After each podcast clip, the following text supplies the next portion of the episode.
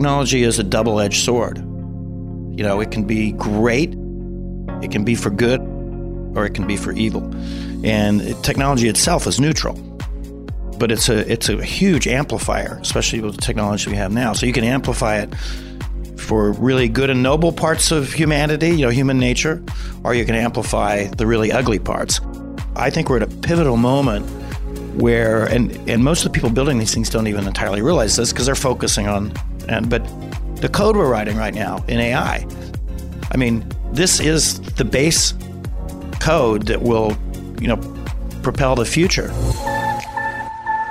Welcome to the Capability Amplifier, the show for business owners and entrepreneurs who want high performance upgrades for their brains, bodies, and bank accounts. All right, I am here right now with David Ewing Duncan, who is the author of Talking to Robots Tales from Our Human Robot Futures. Thank you for being here. Thank you. Happy to be here. All right, so why don't we begin with what are you working on right now that gets you tap dancing to work every day or maybe into your home office or wherever you're doing your work? Well, I'm a writer and I love writing. And um, anybody that follows the media industry, a journalist as well, uh, knows that it's been having some difficult times in the last 10 years.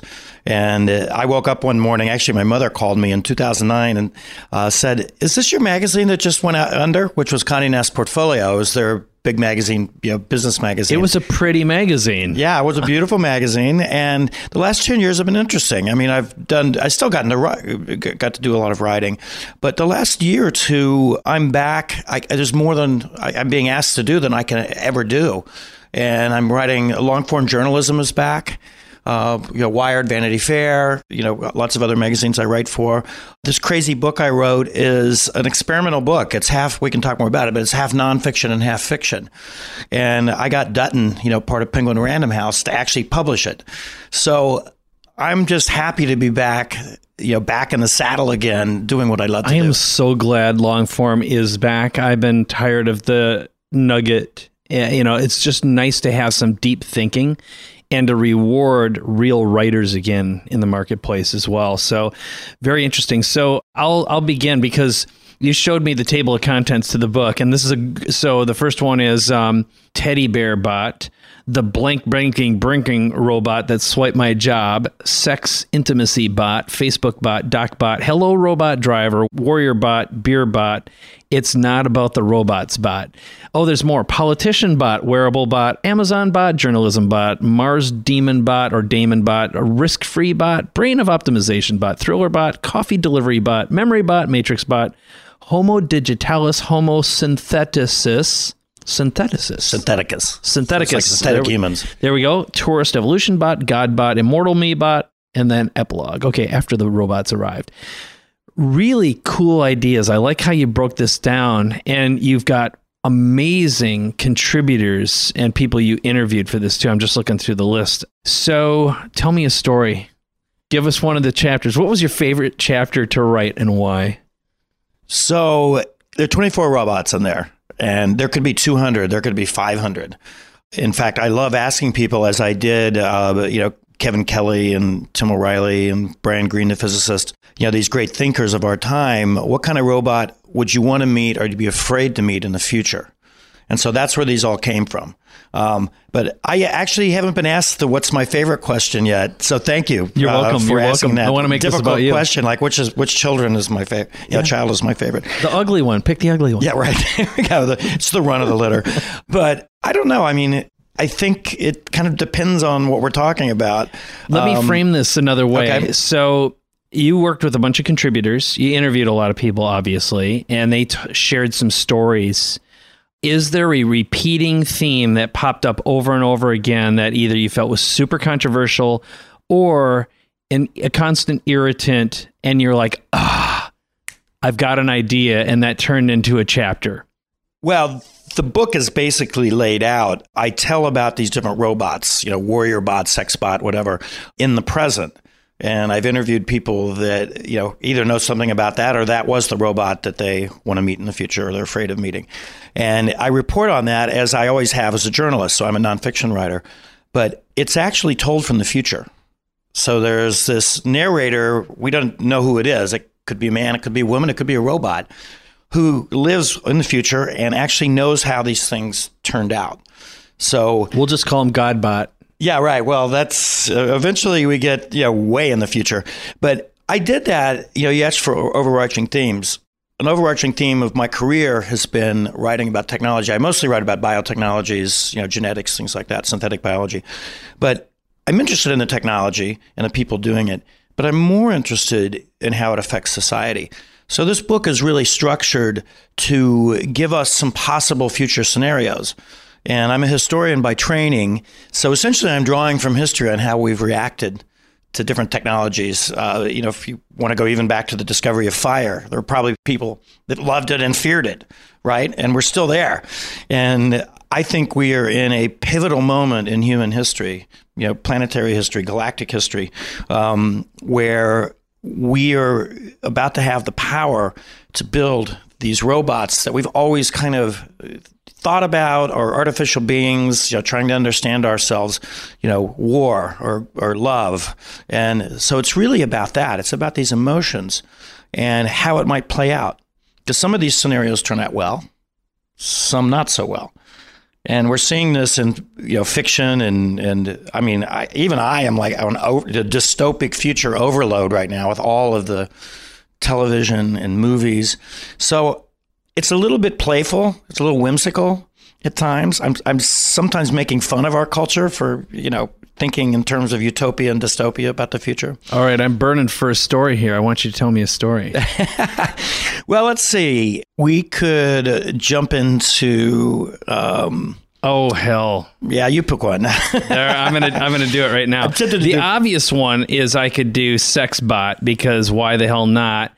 And that to me i've got a friend who's absolutely convinced that is going to be one of the biggest markets uh, for obvious reasons. And it's easy to project and think of all the ethical issues that pop up um, oh, that yeah. go along with that. I mean this this could be the biggest addiction ever in a short period of time and certainly could damage probably multiple generations of boys and men who are not prepared to deal with the challenges. So let's t- let's just take that one on. What the hell? Well, I think I mean I think it's already happening through porn. You know, yeah. I mean, there's a wonderful uh, TED talk, "Make Love Not Porn."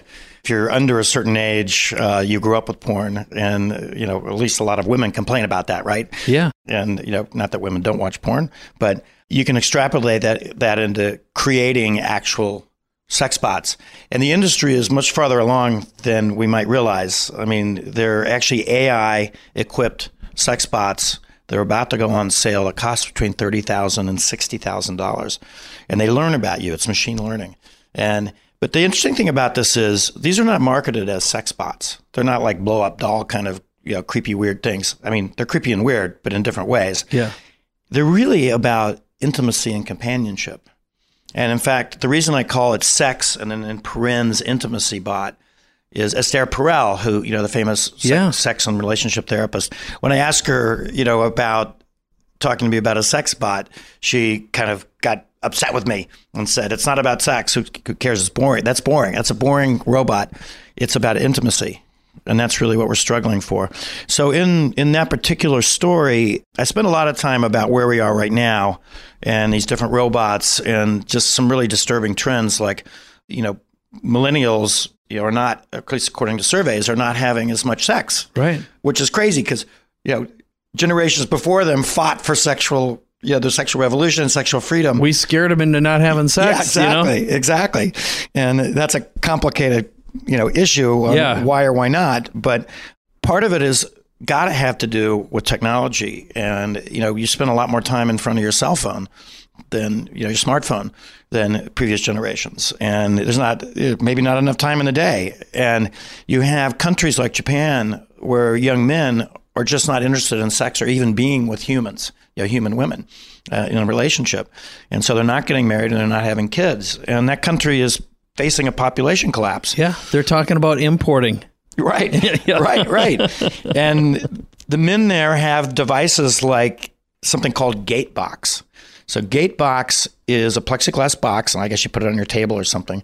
And there's an 18 inch high holographic woman that looks like an anime, you know, style woman, and she's sort of like an Alexa, except you know she's actually there and she communicates with her man all day long like how are you doing can't wait for you to get home basically you know the It's woman like that her, sometimes the we want, right? That just is like, you're so cool, you're so great.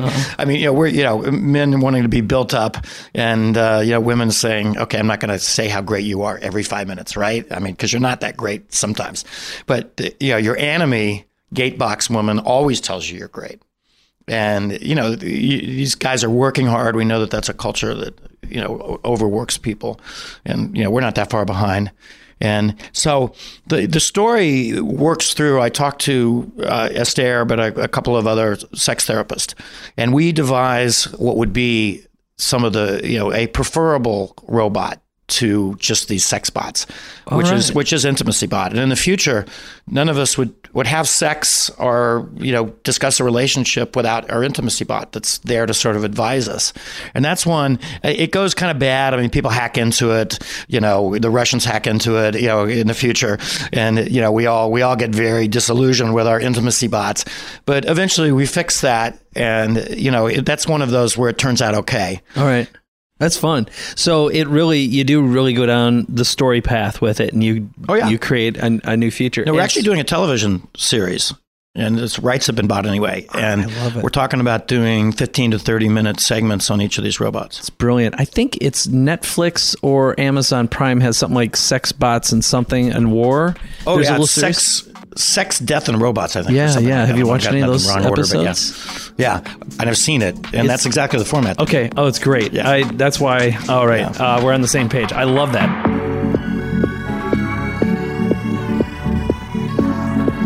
Let's pick another one.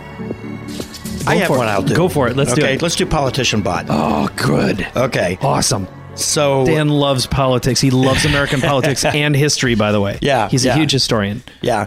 So this is one that in the present, well, we're already seeing government turning more and more like like all aspects of life into you know computerizing things to even have you know AI to kind of manage. You know, the United States government is the most massive enterprise I think probably in history on the planet Earth, and you know we, we need these. We need help to manage this. So there's a lot of AI. Got a fake government run by fake politicians. Right, and right, right, Fake right. laws. And, but we're we're also you know in an age when humans are showing their fallibility big time in politics. I mean, we really you know how many lies a minute you know is our president tell or something like that. So there are people that are building AI systems that could be say president, and the idea is they don't lie. You know, they do what they say they're going to do. They're you know they're trustworthy. All those things that we're missing. Okay, so that sounds great, right? Except in this story, the ro- well, ro- all robots can be programmed to be good or bad, and that's a, a major point in the book. It's kind of who does the programming. yeah, yeah. So- So, we have Naughty Bot. Well, you have naughty politician bot, and in fact, in that chapter, you know, this is to- from the future. We discover in the future that there actually was a president in the past who was a robot, and guess who he was? No kidding. Yeah. Oh, that's hilarious. And in that story, the real Donald Trump actually was knocked off by the mafia when he went bankrupt in the 90s. And some reality show producers from the future sent back in time a robot that looks just like him. So he's the one that does The Apprentice and he goes through and he becomes president. But his programming is hacked by first by uh, Rush Limbaugh and you know, a bunch of you know kind of right of center um, talk show hosts, and then by Vladimir Putin. By you know, it, but the problem is nobody has full control over him, so he just keeps reverting, going back and forth, changing his mind, you know, doubling down and then reversing. All these things that we're seeing actually happening. It's because he nobody has complete control over his programming, and that one has I don't know an interesting ending because he actually ends up exploding oh, in, you know, in one of the primaries during the 2020 election. all right, all right. That might be revealing some of my political No, inclinations, oh, but yes. oh, it's fun though. You know what? We're just making stories here. yeah, yeah, yeah. It's uh, it's you know, you're in the entertainment business. Never forget that, right? right? Okay. Okay, I, I I have to tell you, I've got an idea. So I've I know three presidential candidates right now, Mm-hmm. and uh, one of them I had a conversation with, and I said I know how to beat Donald Trump. And the basic idea is you hire a bunch of comedians who create the narrative and then put a bug in, in the ear because um, one thing I've noticed about Donald is he doesn't have a sense of humor. And and he can't laugh at, at himself, right? Right, yeah. And so if you want to see him self-destruct, he's just make fun of him, you know, humiliation. And I I don't see comedy bot in here, but that seems to be a uh, No, I thought about that. I mean, Yeah. part of it was you know people like get access to in the time I needed. Yeah. but um, that easily could be one. Um, I mean, there's Thriller Writer Bot, which is David Baldacci, and that's a crazy one because David actually sat down with me and he helped me create the future story. So there is a story, and that actually involves uh, you know a presidential robot that is probably under control of this evil cartel. I mean, this is like a David Baldacci novel. And David Baldacci, a future version of him, becomes the hero who exposes all of this. But then he's being chased. I don't know. It's it's. It, I may, I'm partly, like I said, making fun of some of the genres, and he was totally game to do that, and it was very fun. And of course, it has a, a crazy, you know, cliffhanger ending, which is then. I really won't tell. I won't No, tell no, you. I, I don't Yeah. want the ending here. so here's the path I do want to go down, though. So you've written, I, sh- I know I saw the number. How many books total? This is number ten. Okay, a lot of books and countless articles. When you look at everything you've done, I mean, it's very impressive. So, how many years have you been, have you been in journalism? Well, really, it started in college, so a long time. Forever. Yeah, right. forever, all, for all practical Yeah. purposes. And I'm curious about your brain. So, this is a lot of uh, fiction, really, but you've got access to incredible people. You build a hell of a reputation and career for yourself, and you've actually gotten paid doing your art. Usually, Which yeah. is- yeah, yeah. No, actually, yeah. No, I can't. I can't complain. So tell us a little bit about your brain. What do you think about? What keeps you interested all the time and uh, keeps you moving? Well, I'm basically trying to understand the world.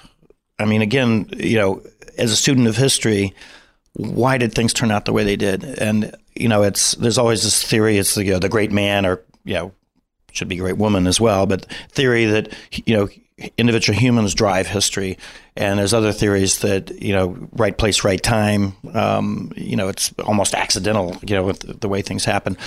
But I really do believe that humans and amazing, creative, powerful humans, you know, they could be good or not so good, shape it. And so I have spent most of my career trying to understand that through the lens of technology. Because that, you know, that is, you know, I guess in ancient Rome, it was, you know, conquer, conquest. And, you know, you can look at different eras of history, what, what kind of the currency was. Our currency is technology and it's moving incredibly rapidly. And, um, I want to understand that by talking to the people that are doing it.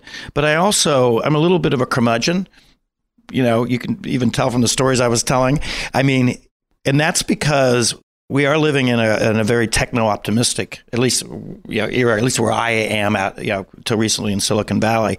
And that kind of drives me crazy because technology is a double edged sword. You know, it can be great, it can be for good, and it, or it can be for evil. And technology itself is neutral and it's but it's a it's a huge amplifier, especially with the technology we have now. So you can amplify it for really good and noble parts of humanity, you know, human nature, or you can amplify the really ugly parts. And I, as I said earlier, I think we're at a pivotal moment where, and and most of the people building these things don't even entirely realize this because they're focusing on and but the code we're writing right now in AI, I mean, this is the base code that will you know propel the future and are they going to be pissed at us because we kind of screwed it up or are they going to be you know happy with us or are they going to have to just rip it apart and start over again Right. so i mean Yeah, if you look at what Facebook's done and become, I mean, originally it was just like, hey, I'll share some pictures. It's a college thingy, and it was a Facebook, and then it developed into this unbelievable media machine that serves up whatever you want, short of porn, basically. well and it, it's being manipulated and that's that's a, such a great example of what i'm talking about Right. because the people that built it you know, including mark zuckerberg I still think they don't fundamentally understand that there is real evil in the world, and there are people that want to do harm to large numbers of human beings for their own gain or greed or whatever it is. And this is real. And it's like they don't quite understand that. And so they built a uh, this engine that billions of people use based on their own sort of philosophy of techno optimism. And we can't really, uh, and there's there is actually Facebook bot in the book, and there, there are three or four really short chapters. That one is it starts with "Hi, Mark, it's me, Facebook. Um, I'm talking to you from the future. Don't try to figure out how I'm doing this, but I have to warn you that I have become the ultimate evil in the future, and you have to stop me back in the present. So it's just a little letter, a little note. And apparently, the publisher, by the way, uh, Google has a new AI audio uh, reading system for books, which I haven't used yet. But we're on that chapter because it's the only one where this narrator isn't speaking. They're going to use a, a robot sounding voice that's actually AI generated to read that chapter for the audio version. Oh, that's great. That's hilarious. I love it. I love it. Yeah. I got to check out. Is that operational? Is it in beta right now? The Google Google uh, Reader? It it must be. I just okay. I just heard about this the other day. Oh, I haven't even looked great. into it. But yeah. Oh, I love that. That's really smart. And oh my god, you're gonna have but fun with you know, but that's that's the story. And basically, Facebook bot in the future tells Mark he needs to sort of step aside and let people, you know, in, into Facebook who actually know how you know know know what's what in the world and this darker side of humanity that's really just manipulating the hell out of social media right now. So what what was your intent writing this book in the first place? What was it that motivated you? And if you had a dream, an outcome, or a happily ever after prayer for it, what's what's your goal? Well, I actually want to make people laugh a little bit. I want to be more whimsical. This, this, you know, despite what I just said about the dark side, I do think that we are also overstating that. I mean, and I meant it when I said I love dystopic sci-fi. I mean, the good stuff, it's the best. But it's just like we're washing it, and that's one of the things that's attractive, I guess, to the television people. That this is more. I mean, it, believe me, there's dark things in the book, but it, it, you know, things turn out well too. But the main motivation is the serious one that we we really need to get our act together, and we need to do it fast. And we're actually probably going in the opposite direction. And because, like I said, they, you know, take Warrior Bot. That is a scary chapter and it's a scary subject. I had I even had no idea, you know, how close we are to autonomous weapons systems. You know, for the simple reason that human the human brain can't keep up with the speed now that we, you know, that the, these systems are working under, and, and the fact that they're integrating so quickly as yeah, well. Yeah. yeah, and you know we're already with with cyber warfare a lot of that is already automated i mean we can't react fast enough now the military, the doctrine of the United States and most actually pretty much every other major country is there needs to be a human in the loop. You know, for making lethal decisions. Like if the cruise missile is heading towards a target, a human actually has to say yes. You know, blow the person up. Right. Right. Um, but it's really could happen at any moment. yeah. And that's a for now. Yeah. Right. Right. But it could happen at any moment where if, if somebody switches to an automated system, everybody has to because you won't be able to, you know, react fast right. enough. Totally. And totally. that's not even a future scenario. That's that's that could happen at any moment. Yeah. And so we'll we'll just have to see. And I interviewed a guy named General Bob Latiff, General Robert Latiff, who was a two-star general in the Air Force who actually ran NORAD at one time, and he's written this really scary, fascinating book called The Future of War. Oh yeah, I've seen and, that. Yeah. yeah and uh, he boy goes through all these weapon systems and talks about the soldiers too you know how they're building basically these super soldiers. And they're trying to create for instance drugs that would help them forget. Right. You know if they see something horrible. And so that would prevent ptsd and I mean, the layers of this are fascinating. It's awesome. It's awesome, awesomely scary, but it's it's awesome. Again, the integration that's going on is absolutely fascinating. Yeah. So here's what I'd like to do. First of all, where can folks, where should they follow you with the most impact? Where are you producing the most content aside from the platforms you're on? Well, I have my website, which is davidewingduncan.com and uh, you know we'll we'll make sure there's a link in the show notes yeah. for sure and obviously like you know twitter facebook even despite what we said right on. Oh, i yeah. keep my yeah i largely keep my facebook account because I you know want to tell people about my books and things. Of course. I mean, I personally am not on. You're not a fool. Yeah, right. I know. all, I know. I know. exactly. These aren't really my friends. you know? I mean, I don't really have like five thousand friends. Here we go. That's right. Yeah. Right. Yeah. Yeah. That's not real ones anyway. Yeah. And then the book, uh, what's the published date? It's uh, July 16th, which, by the way, happens to be the 50th anniversary of the moon landing. Oh, And we're going to be playing off that a little bit. Well done. Well done. I can't wait. Well, here's what I'll, I'll make sure I do. First of all, promote the hell out on all my platforms. And then I think I'm going to have to reach out to you for a follow up because I want to go deeper in the psychology of what you do and why you're doing it too. No, I'd love to do that. And we didn't even talk about most of what I've done, which is on the bio stuff, like Yeah. synthetic biology, and that's partly in the book too. But that's that's also very cool. And I have another book I'm writing too, which we can talk about later. All right, let's do it. So I'll follow up for uh, another interview and we'll go deep on uh, a couple more topics. Cool. Awesome. Okay. Thank Thanks, you, David. All right, that's it for this episode, but don't go anywhere because my co host, Dan Sullivan, and I have a really easy ask for you. Will you open up your podcast app and give us a five star review and leave a comment about what you love about it most? Dan and I read every review, and it'll take less than a minute. And while you're at it, share this episode or tell someone about it because the best way to grow an audience is by word of mouth. Now, if you want detailed show notes, photos, links to all the cool stuff we talked about, or want to ask a question, have a show idea, or want to leave a voice message for Dan or me, just head over to capabilityamplifier.com for all this and lots of free goodies, including copies of our best selling books. Now, this is Mike Koenigs. So, on behalf of Dan and me, thanks for subscribing and listening, and we'll see you on the next episode.